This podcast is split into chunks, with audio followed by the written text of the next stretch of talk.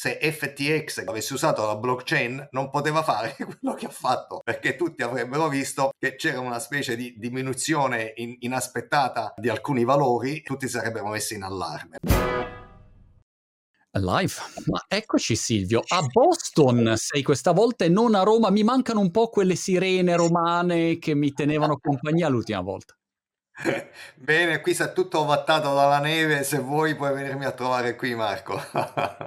Senti, ma sai che devo fare un salto a Boston perché Danilo Gallinari gioca a Boston, se non sbaglio, Boston Celtics quest'anno. Eh, certo, certo. Guarda, sei il benvenuto, non vedo l'ora, eh, ci prendiamo un caffè insieme e ci andiamo pure a vedere una partita, dai. Dai. Ma tu sei, sei stato a vedere il Gallo, a parte che non so con l'infortunio se abbia ancora giocato, ma diciamo... Eh, pa- ma io devo dire Uh, eh, non sono un grandissimo appassionato uh, di basket, però voglio dire ogni tanto ci scappa la partita e sai, è piacevole eh, vederla, però voglio dire che, che sia proprio um, al corrente um, di tutti i pettegolezzi non te lo posso garantire. Del, del, basket mercato.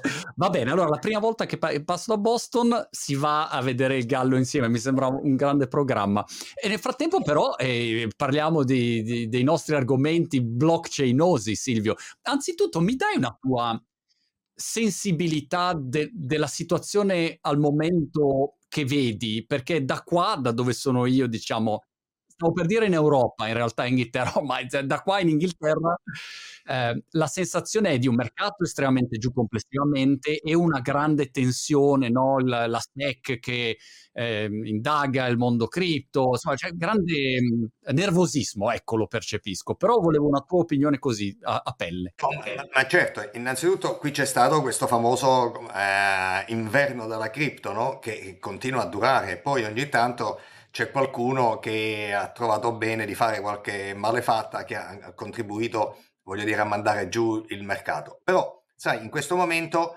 siamo ancora la blockchain e la maggioranza delle applicazioni sono tutte speculazioni e quindi quando sono speculazioni ci sono alti e bassi e tutto. In realtà la vera eh, eh, potenzialità della blockchain è quella di avere una piattaforma uh, transattiva quindi non si tratta qui di cryptocurrency e cose, eh, e cose del genere, ma di, ehm, che rende tutto molto più efficiente, sicuro e quindi aggiunge molto valore. E que- quello, ehm, appena eh, in questo momento, quando il, eh, la blockchain raggiungerà sarà usata proprio per, questi, per queste cose, tutti questi su e giù, poi insomma un pochettino saranno nel nostro specchietto retrovisore, capito? Chiaro.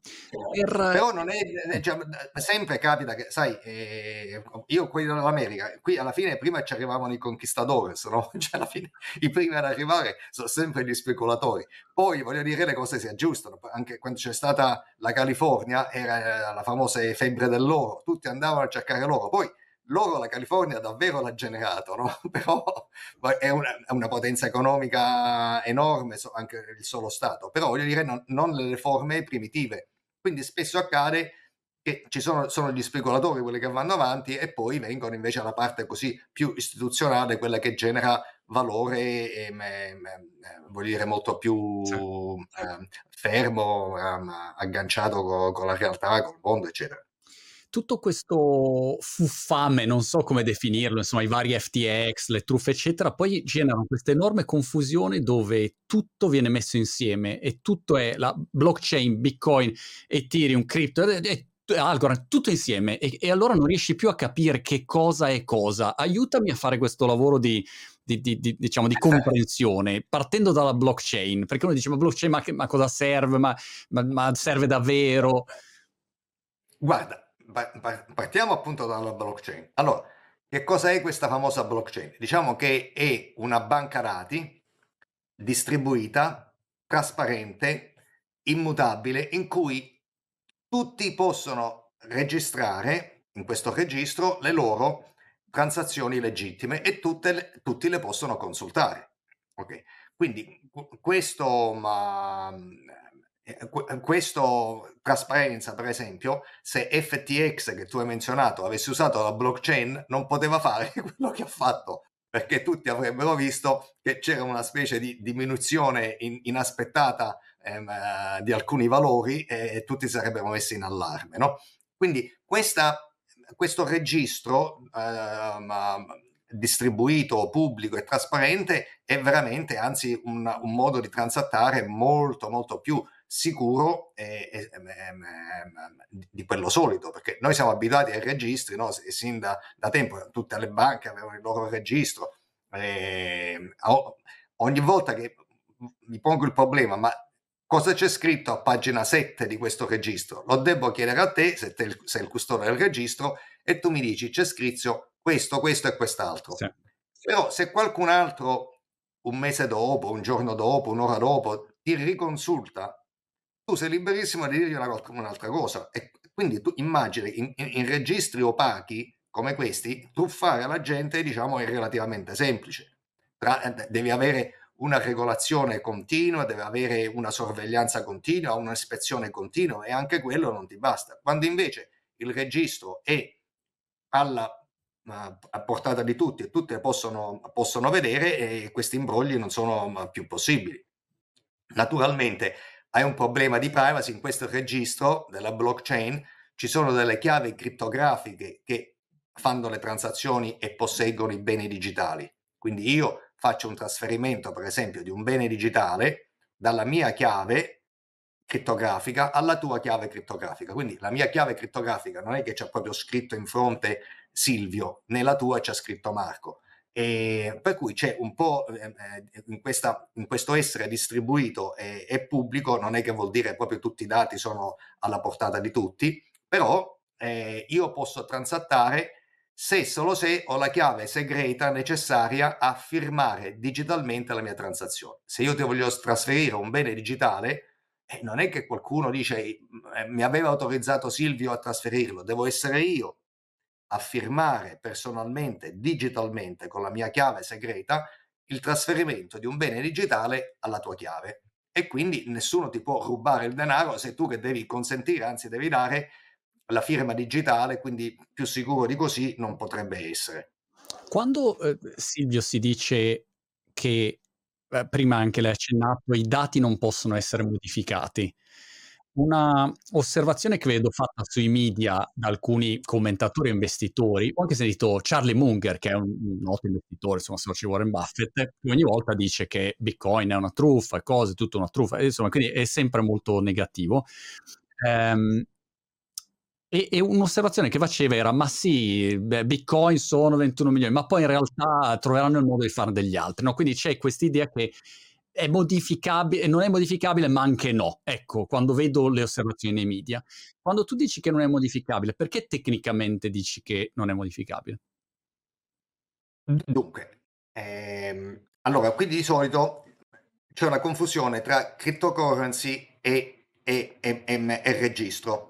Il registro eh, ehm, non è modificabile eh, perché? Perché questo registro ha molte copie diciamo tu ne hai una copia, io ho la mia copia, ehm, chiunque la, la vuole ha la sua copia e ogni volta che viene aggiunta una nuova pagina di transazioni in questo registro, compare magicamente nel mio computer, nel tuo, in quello di tutti gli altri. E, que- e, e queste pagine non possono essere mai strappate. Quindi quello che è scritto rimane e si può soltanto aggiungere cose nel, nel futuro.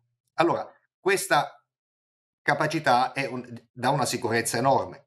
Per esempio, per che cosa si possono usare i registri? Classicamente i registri sono stati inventati per ehm, segnare ma, eh, il trasferimento di denaro, no? ma possono essere usati anche per segnare, per esempio, la proprietà immobiliare. Io ho la mia casa, c'è il catasto, il catasto è una specie di registro, però questo, il registro del catasto, diciamo, è, ce n'è uno a Firenze, uno separato a Roma, un altro a Canicattì, insomma sono, non si comunicano fra di loro e spesso e volentieri sono anche cartacei e facilmente alterabili.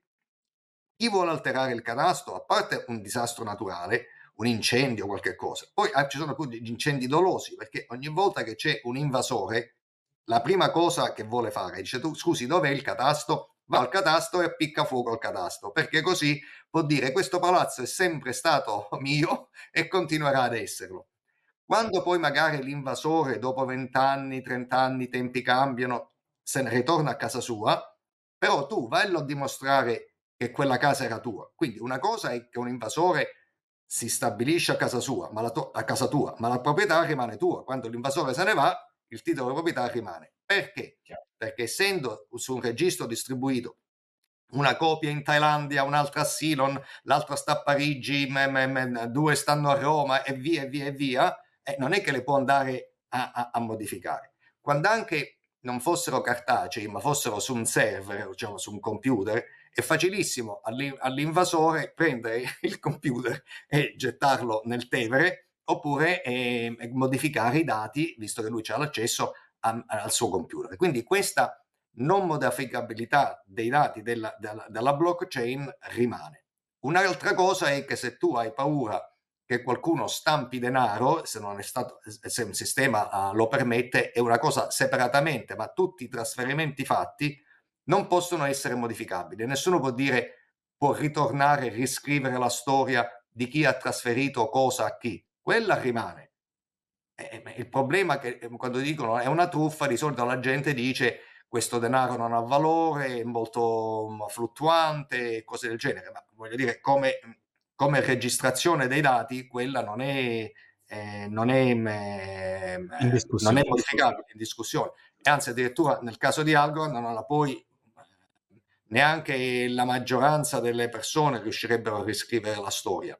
In, in alcune blockchain invece si devono mettere d'accordo la maggioranza degli attori ehm, che, che, che, tengono la blockchain per poterla modificare il passato, ma in, in alcune altre blockchain eh, come Algorand il passato non può essere più modificato, la storia è quella. È scritta.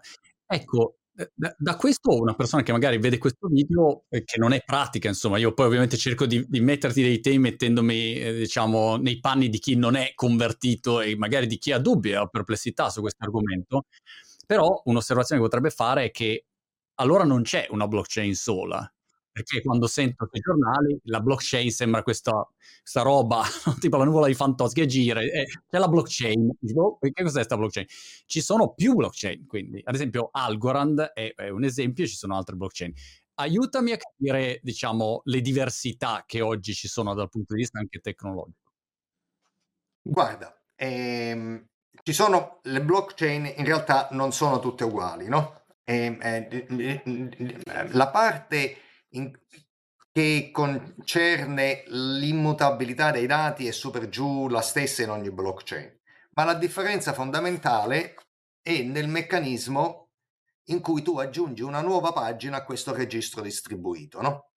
Perché tu a un certo punto, eh, chi ha il diritto in questo registro di, di, aggiungere un'altra pagina, una volta che il registro è pieno bisogna continuare a fare transazioni, bisogna aggiungere un'altra pagina.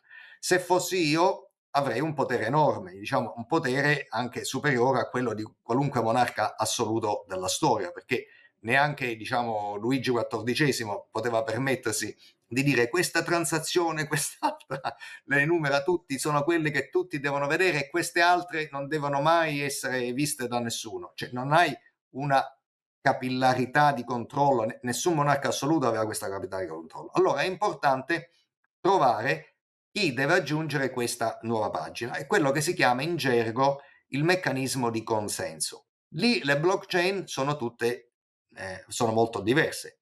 In alcune blockchain, per esempio come Bitcoin, per aggiungere un'altra pagina devi eh, risolvere un indovinello crittografico difficilissimo in cui tu se presenti la soluzione a questo indovinello hai il diritto di aggiungere la tua pagina di transazioni.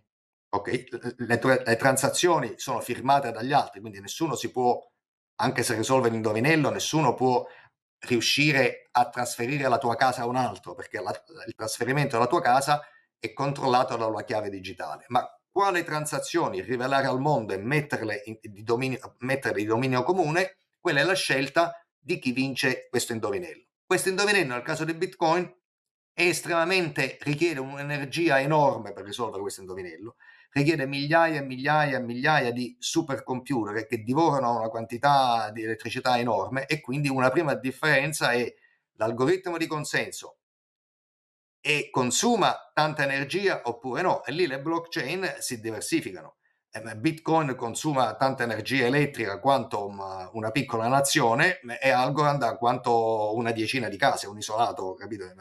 Quindi sono, sono molto molto differenti.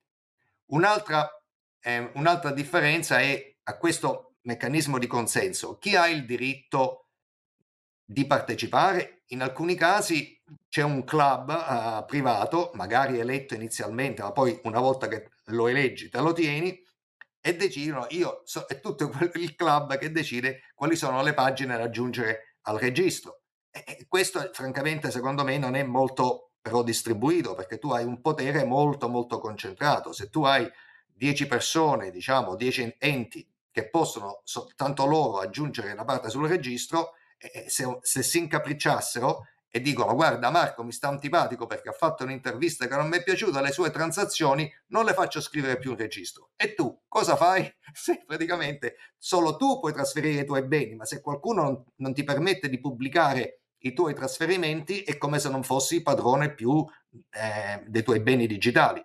Quindi questo ci sono, um, um, ci sono eh, consensus per, per club, consensus che richiedono, um, sono molto energivori, e poi invece ci sono meccanismi di consenso che sono non soltanto aperti a tutti chi vuole partecipare, ma sono anche eh, poco costosi. Per esempio, basta un laptop, come appunto nel caso di Algorand, di continuare a, a, a partecipare e, e, alla, alla, gestione, all'accrescimento eh, sicuro del network. No?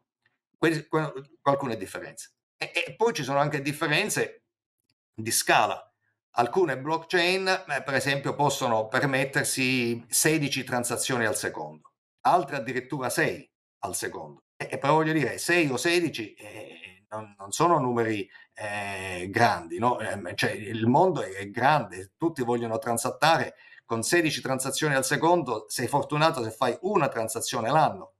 E allora magari blockchain che sono più speculative una transazione l'anno è quella magari che ti basta, perché magari ne facessi due, uno per comprare a basso prezzo, uno per vendere a prezzo più alto e tu sei contento. Una volta l'anno fai due transazioni, però se tu vuoi fare ehm, avere um, gestire um, la finanza o altre um, operazioni aperte a tutti i cittadini in maniera sicura, trasparente e tu hai bisogno di transattare di scalabilità quindi quello, diciamo, alcune blockchain sono veramente scalabili, altre, eh, altre no. no. E, e, poi voglio dire, ci sono tante anche altre cose, voglio dire, quali sono i costi? Perché se il costo di una transazione, diciamo, anche il costo semplice di un pagamento, un trasferimento unilaterale di un bene da me a te, quanto costa? Dice, ma se costa un euro, magari ci può parere poco. Certamente Goldman Sachs eh, a un euro non paga niente, ma se tu sei un contadino in Kenya, un euro è, è un problema. Quindi i costi di transattivi sono anche un'altra differenza e in alcune blockchain sono un centesimo o una frazione di centesimo e altre sono invece diciamo alcuni euro. E, tutto sommato uh, questa fa, uh, fa, la differenza. E, e, poi ci sono anche, ehm, voglio dire, ehm, eh, alcune blockchain in cui la storia è sempre unica. L'unicità della storia è, secondo me, un dato, come dicevo prima, secondo me fondamentale. Alcune blockchain, che sono una catena no, di blocchi, è come se il, questa catena si sdoppiasse per un periodo breve, magari qualche secondo, qualche minuto. E, però quando la catena si sdoppia, viene leso un un principio fonda- uh, fondamentale che è la certezza della proprietà. Cioè, la certezza del diritto è importante, ma anche la certezza della proprietà è importante, perché quando la catena si sdoppia, lo stesso bene può essere posseduto da te in un ramo della catena e da me nell'altro ramo. Quando si sdoppia, prima o poi tornerà a essere unica la catena, però voglio dire, il bene o appartiene a me o appartiene a te, quindi qualcuno se lo, se lo vuole comprare deve andarlo a chiedere a te o deve andarlo a chiedere a me. Non sono l'univocità, una catena univoca invece è una catena che non si sdoppia mai. Alcune blockchain si sdoppiano, altre non si sdoppiano. A mio avviso quelle che non si sdoppiano sono più, eh, più sicure eh, eh, di, quelle, di, quelle, che si sdoppiano.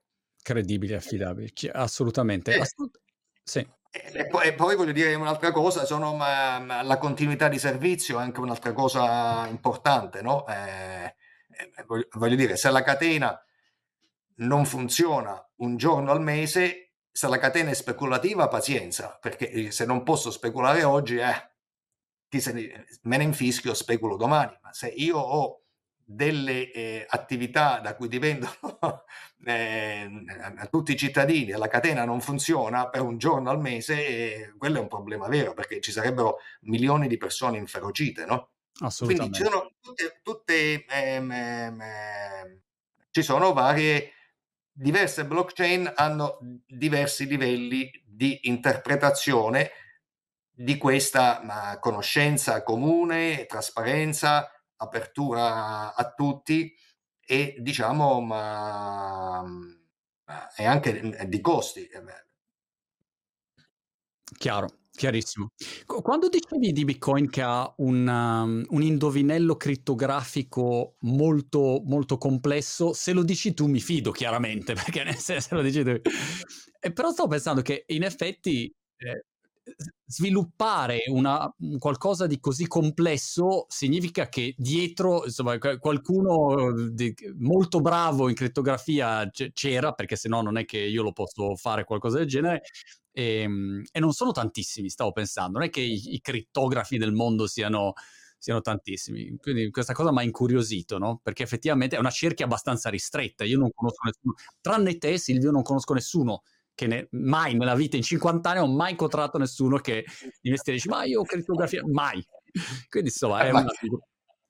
ma pensa che no, no, in, in, no, in realtà adesso eh, ce n'erano. Devo dire, quando ho iniziato la mia carriera, i crittografi a livello almeno accademico eh, non esistevano, era soltanto una prassi, sai, di servizi segreti e così via. E invece la crittografia pubblica, eh, quella è nata con... Uh, veramente 40 anni fa, in cui abbiamo cominciato a istruire sai, gli studenti, gli studenti poi sono diventati professori, poi cominciano a istruire ancora più studenti. Adesso i crittografi sarebbe magari, eh, sono sicuro che magari ne hai incrociato un paio, non sapevi che erano crittografi, cominciano a essere molto più, molto più presenti. La, la, crittografia è un campo, secondo me, bellissimo perché è un campo, tra l'altro, molto mo- moderno e, e, e, ti permette di avere un, la sicurezza, la fiducia basata sugli algoritmi, sulla matematica invece che sulla persona fisica, no? Quindi questo è un, un diverso tipo di, eh, di, sicurezza, è una novità per l'umanità e di,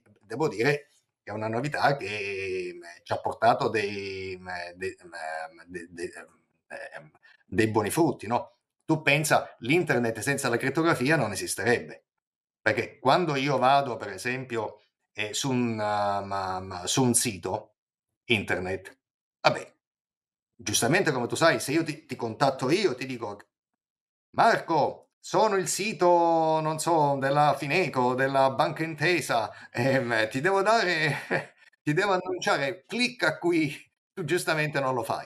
Però quando sei tu a iniziare il processo e quindi tu vuoi andare, per esempio, alla tua banca, banca X, tu come fai a sapere se sei collegato con la banca X oppure con un impostore? E in realtà quello, quando, quando inizi tu la comunicazione, è la crittografia che ti garantisce che tu stai parlando con chi avevi intenzione di parlare. Immagina se questo non ci fosse, non ci sarebbe l'internet, perché chiunque potrebbe impersonare chiunque altro. Quindi noi il vero successo della crittografia, magari non visto, è perché è nascosto dentro l'infrastruttura. E, ehm, e diciamo, le cose diventano davvero eh, eh, utili quando nessuno più riconosce eh, quando sono invisibili, invisibili, e disseminate, non te ne rendi neanche conto, è vero?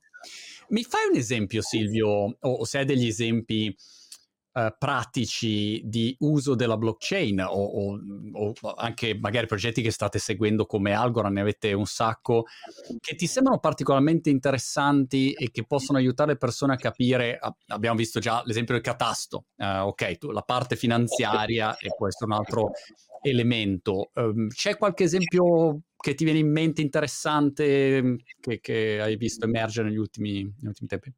Certo, certo, cioè, guarda, te, te, ne faccio così un paio, uno più magari mondano e un altro più istituzionale, eppure magari un, un terzo, ne aggiungo, di carattere finanziario. Dal punto di vista mondano, a te piace Vasco Rossi? Tantissimo, sono un grande fan di Vasco. Benissimo. Allora, supponi che si esibisce in, di persona a un concerto a San Siro, ok? E i biglietti sono tutti esauriti, tu te ne vuoi comprare uno. Che fai? Allora, uno vai dal bagarino, il quale dirà, eh è un classico, vai dal bagarino che dirà un, uh, un pezzo di carta stampigliato in qualche modo, c'è un bollo, capito? Tu lo paghi questo pezzo di carta, ma poi sei sicuro che riuscirai a entrare allo stadio? Perché magari tu non probabilmente sai... No. probabilmente no. Infatti, la stessa cosa con le partite di calcio, quando io no, andavo, eh, andavo sempre allo stadio eh, a Roma, eh, all'Olimpico, mezz'ora dopo l'inizio della partita, perché magari se trovavo i biglietti me li potevo permettere, però dopo aver pagato ci si scommetteva tra me e i miei amici saremmo riusciti a entrare con questi pezzi di carta perché non si sapeva, alcune volte sì, altre volte no. Oppure tu vai da un sito che ti dà una ti offre un servizio, ma ti offre anche, in cui magari ti fidi di questo sito, ma vuole giustamente la sua parte tutto, tutto questo servizio. Immagina che questi biglietti siano messi appunto su blockchain. Allora tu hai due grandi vantaggi. Uno, se acquisti il biglietto da me, tu hai il primo vantaggio di sapere che il biglietto è autentico. Punto. Non, non c'è discussione, non è un pezzo di carta stampigliato che forse non è quello giusto. Il biglietto è autentico. Poi tu sai che apparteneva a me perché all'ultimo blocco, all'ultima pagina del registro stava ancora scritto che Silvio lo possedeva. Io poi te lo trasferisco, quindi tu sei il legittimo adesso proprietario e sai sicuramente che entrerai. Ok? E quindi, voglio dire, te la vedi solo con me. Anche perché, tornando all'esempio di, di Vasco Rossi, quando poi tu fai una compravendita e dai una cresta a chi ti, alla piattaforma che ti gestisce Vasco, la vede questa cresta? No, tu paghi di più di quello che avresti dovuto pagare, chi lo vende perché non, magari è malato, non può andare al concerto, poverino, e lo vende a prezzo molto più basso e sicuramente Vasco non vede niente di tutto, di tutto ciò, capito? Quindi eh, invece potrebbe o usarlo lui per, per, produrre ancora più arte oppure potrebbe darlo ad una eh, società caritatevole di sua scelta o altre cose, no? La stessa cosa per i biglietti di viaggio, no? Noi li perdiamo, oppure se vuoi mi paghi extra e io eh, ti sposto la data di partenza. Cioè, tutto questo, il mercato secondario, la blockchain è sicuro, tu, tu crei un mercato secondario sicuro per ogni genere di, di, di cosa. Questo è un, un, utilizzo, per esempio, buono. Fammi per, permettimi di fare un altro, un, un, uh, un altro esempio. Allora, supponi eh, l'esempio del pagamento, no? perché il pagamento di solito noi intendiamo un pagamento unilaterale, cioè io pago te. Benissimo. Ma quanti pagamenti unilaterali noi facciamo? Quali sono gli esempi? Uno è la donazione, per esempio, a una società caritatevole. Io pago e non voglio niente in cambio. Oppure è, diciamo, una rimessa, io do trasferisco soldi alla mia famiglia se sono un emigrato, per, eh, lavoro in Italia, trasferisco i soldi alla, mia, alla mia famiglia, appunto, non ricevo niente in cambio. Ma a parte le, le donazioni e a parte le rimesse, il pagamento non è una transazione unilaterale, è un do des, cioè io ti do qualcosa per ricevere qualcosa in cambio. Allora, il pagamento eh, è velocissimo, quello unilaterale. Quello in cambio ci mette anche giorni. Tu arrivi, parti, eh, vai in aereo e torni a cavallo o a piedi addirittura. Cosa posso comprare? Per esempio, eh, prendo un'obbligazione. L'obbligazione, quando io la compro, è già digitale, no? Un'obbligazione. Non è che arriva uno con una pergamena, una scatola, quando compro un titolo di Stato e mi viene a dire ecco Silvio il titolo che ho appena acquistato.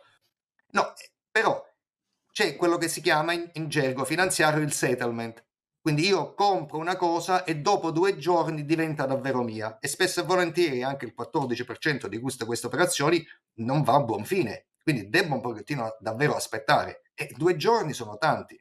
Lo fai con la blockchain, lo ottieni il pagamento in cambio della, ehm, del bene che hai comprato mediante poche transazioni o nel caso di Angoral una sola transazione, per cui diventa assolutamente impossibile per me ricevere l'obbligazione che tu mi vendi senza che tu riceva da me il denaro che vuoi in cambio. È la stessa transazione, una transazione che, che viene completata in meno di 4 secondi al prezzo di un centesimo e senza nessun intermediario. Quindi pensa che liquidità, che, che più liquidità c'è, più, più, più velocizzi gli scambi, più l'economia gira. Quindi questo è un altro, un altro grande vantaggio no, della, della blockchain. E poi hai tutti i vantaggi eh, di trasparenza istituzionale. Tu pensi ad una gara d'appalto, a un certo momento la gara d'appalto uh, ha una finestra temporale, tu puoi, far, puoi presentare domanda dall'ora X all'ora Y, dopodiché non sono più... Come fai a sapere se dopo che tu hai fatto l'offerta viene un'altra leggerissimamente più alta del tuo concorrente tu non, non diventi sospettoso, ma qualcuno ha detto qualcosa. Invece nella blockchain, siccome è tutta trasparente, quando vengono le offerte, vengono, vengono immesse in blockchain in un blocco ben preciso entro i due blocchi, inizio e fine, in cui la gara è aperta a tutti dopodiché la gara diventa chiusa.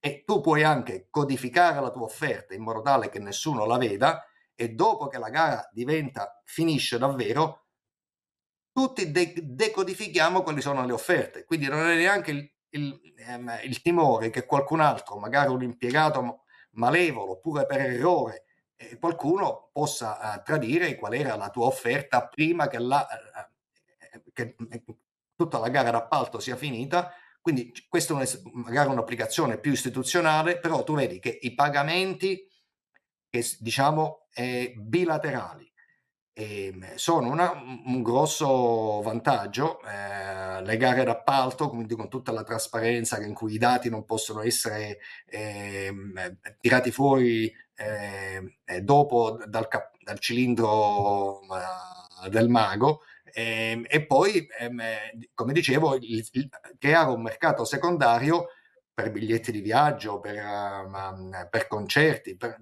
tutto quello che tu vuoi. Su queste sono tre cose che la blockchain gestisce benissimo e veramente darebbe un grande vantaggio a tutti se facessi il notaio di mestiere inizierei a avere un po' di brividino lungo la schiena però Silvio, perché eh, questo mestiere, a parte che qua in Inghilterra non ce l'abbiamo il notaio, o meglio facciamo una roba che si chiama apostilla, apostille, eh, che, che, viene una sorta di, di, di, certificatore, però non c'è il notaio di, di per sé. Ho scoperto questo, insomma in 11 anni in Inghilterra l'ho, l'ho finalmente capito, eh, però ecco, in sostanza questo era il mestiere del notaio, di certificare eh, un'operazione, una transazione e via dicendo. Che, che fine fanno tutti questi intermediari? Beh, guarda, allora, io ti dico come la penso. Io, un mediatore che aggiunge valore alla transazione è sempre benvenuto. No? quando invece la funzione del mediatore è rendere possibile la transazione che senza di lui non potrebbe avvenire, allora è meglio rimpiazzare questo mediatore con una tecnologia sicura che ti faccia avvenire la transazione. Ok, allora in realtà quando tu vedi transazioni complesse ci può essere ehm, ehm, ehm, per esempio notai, banche possono aggiungere valore dandoti per esempio se è un investimento finanziario un consiglio, un'analisi dei dati che tu chiedi, tutti questi altri servizi e poi guarda che loro stessi, siccome le transazioni non sono sicure, si devono assicurare contro terzi, quindi non è che tutto il denaro che tu paghi loro, loro se lo mettono in tasca, lo devono magari mandare a, a, a, a terze parti, per cui quando la transazione diventa sicura e più economica, tu, tu ti concentri sulla parte in cui tutti aggiungono valore. E poi per esempio l'internet, ma, alla fine diciamo magari no, ma, blockbuster, eh, non, uh, se, te, se, te, lo ricordi quando si andava a affittare le cassette ah. cinematografiche, è sparito ma è spuntato Netflix che è una, è una cosa diversa. Quindi voglio dire, in un sistema come questo ehm, la gente si dovrebbe reinventare e per esempio fa il know your customer, quindi l'identificazione del, del, cliente, può fare un sistema per, dice, come faccio io, mi devo preoccupare se perdo le mie chiavi criptografiche, allora tu hai la custodia delle chiavi segrete, tu reintroduci dei servizi diversi, ma non perdi il vantaggio iniziale. E poi dobbiamo anche dire una cosa, che c'è anche una democraticità nella blockchain quando tu fai le transazioni sicuri senza intermediari. Perché supponi che noi transattiamo qualcosa di alcuni milioni, no?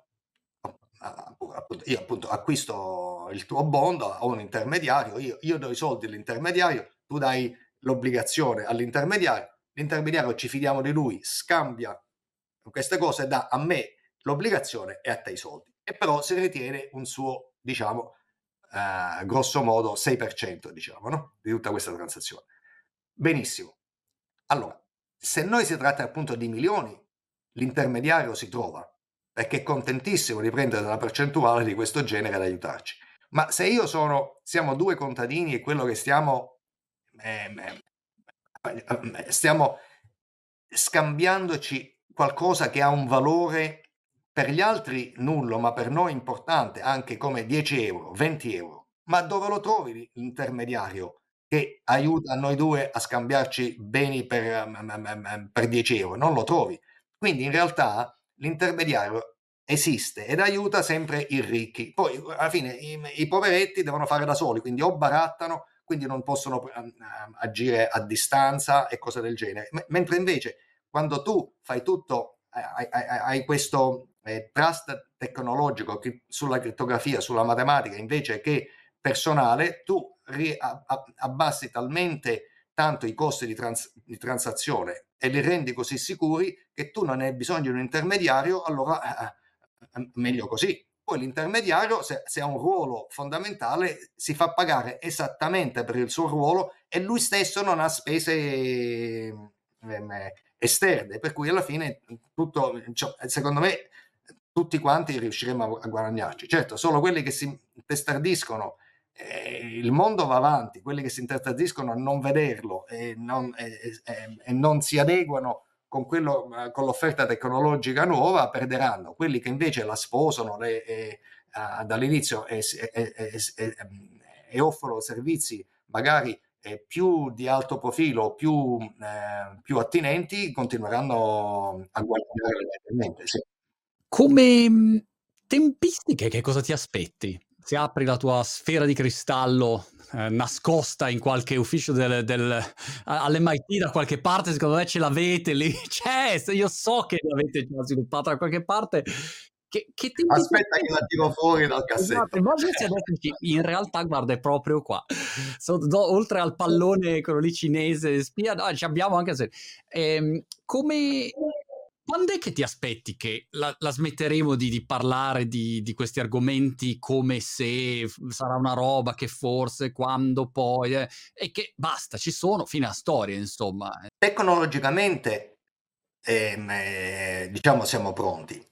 Quello che eh, occorre per davvero realizzare tutta la potenzialità della blockchain è la parte istituzionale tutta la parte regolatoria, soprattutto per esempio per i mercati finanziari dove la blockchain davvero sarebbe fenomenale, però occorre un regolatore che, ehm, che approvi tutta questa cosa e anche la guidi in una, in una dimensione consona in, in cui non ci sono arricchimenti illeciti, eccetera.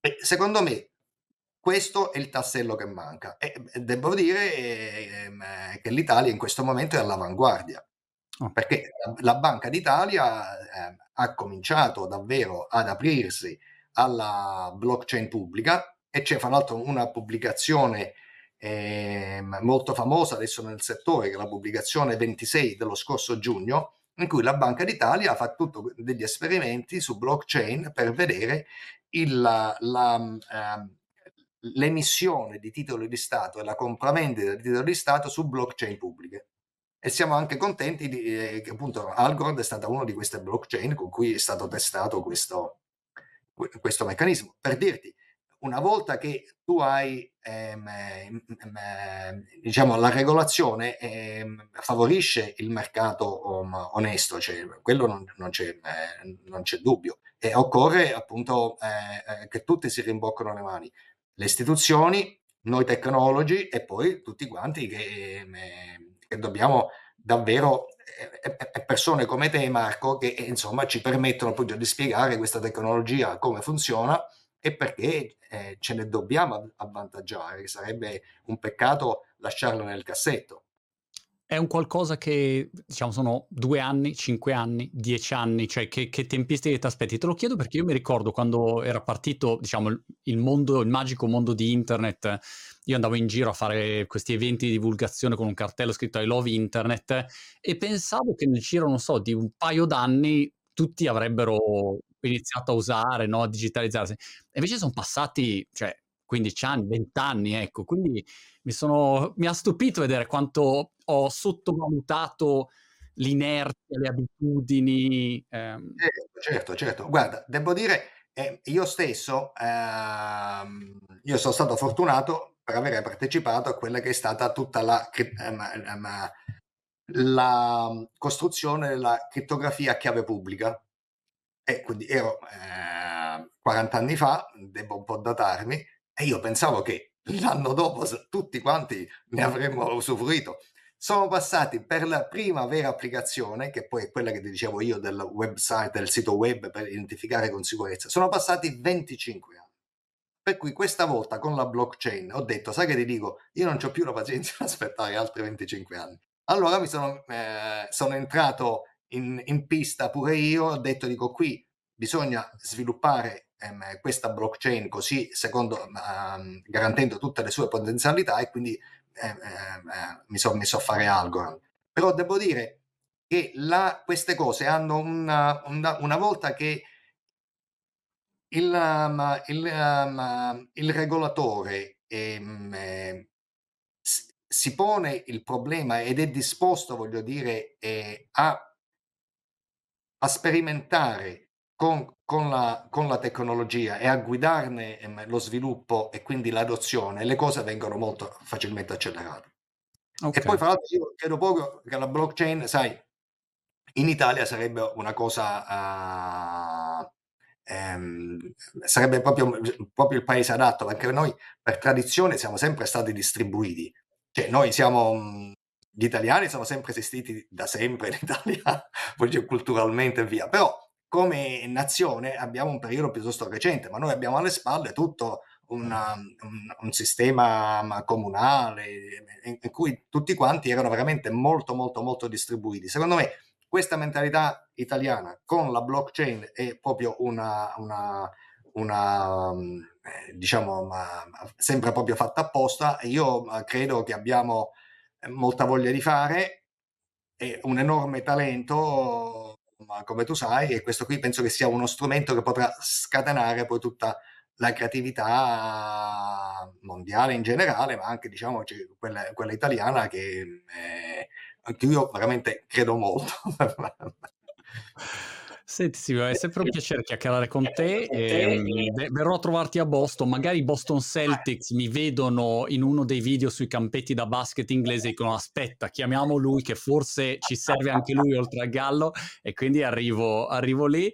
E, e all'MIT come va? Co- come diciamo uh, ambiente, come novità che vedi, che, che, che, che aria si respira in questo momento storico? Beh, Guarda, è, è sempre eh, una fucina di innovazione l'MIT e, e poi sempre una, un'università aperta, quindi diciamo, non soltanto come gli studenti ma anche i docenti di tutto il mondo, cioè è una, un'atmosfera bellissima, quella che mi ha subito ehm, affascinato e che dire, sono rimasto al punto dell'MIT malgrado varie tentazioni di andare da qualche altra parte per 40 anni è una, è, è una palestra bellissima e, e io um, credo proprio noi beneficiamo fra l'altro di, di, questa nostra dimensione internazionale. Per noi sai gli studenti sono, sono tutto per, per un docente per mantenersi ehm, per avere i problemi eh, veri, perché sono i giovani che alla fine quando tu poni problema A, problema B, problema C, guarda guarda, quelli che hanno il naso migliore per capire qual è il vero problema da risolvere sono appunto gli studenti. Noi, eh, quindi questa organizzazione di fare la ricerca non in un centro di ricerca specializzato dove ci sono i ricercatori, ma insieme ai giovani, ad educarli e sono poi loro dopo che tu hai guardati due o tre anni a educare te, per cui noi rimaniamo giovani grazie a loro. E se questi poi vengono da tutto il mondo, che è un po' il modello dell'MIT, e francamente eh, parlando, diciamo, eh, non è una sorpresa che sia, che sia, il modo giusto di fare le cose. Grazie mille Silvio, ci vediamo, ci vediamo a Boston o ci vediamo insomma esatto, da qualche parte presto. Bocca al lupo per tutto, alla prossima. Ciao Marco.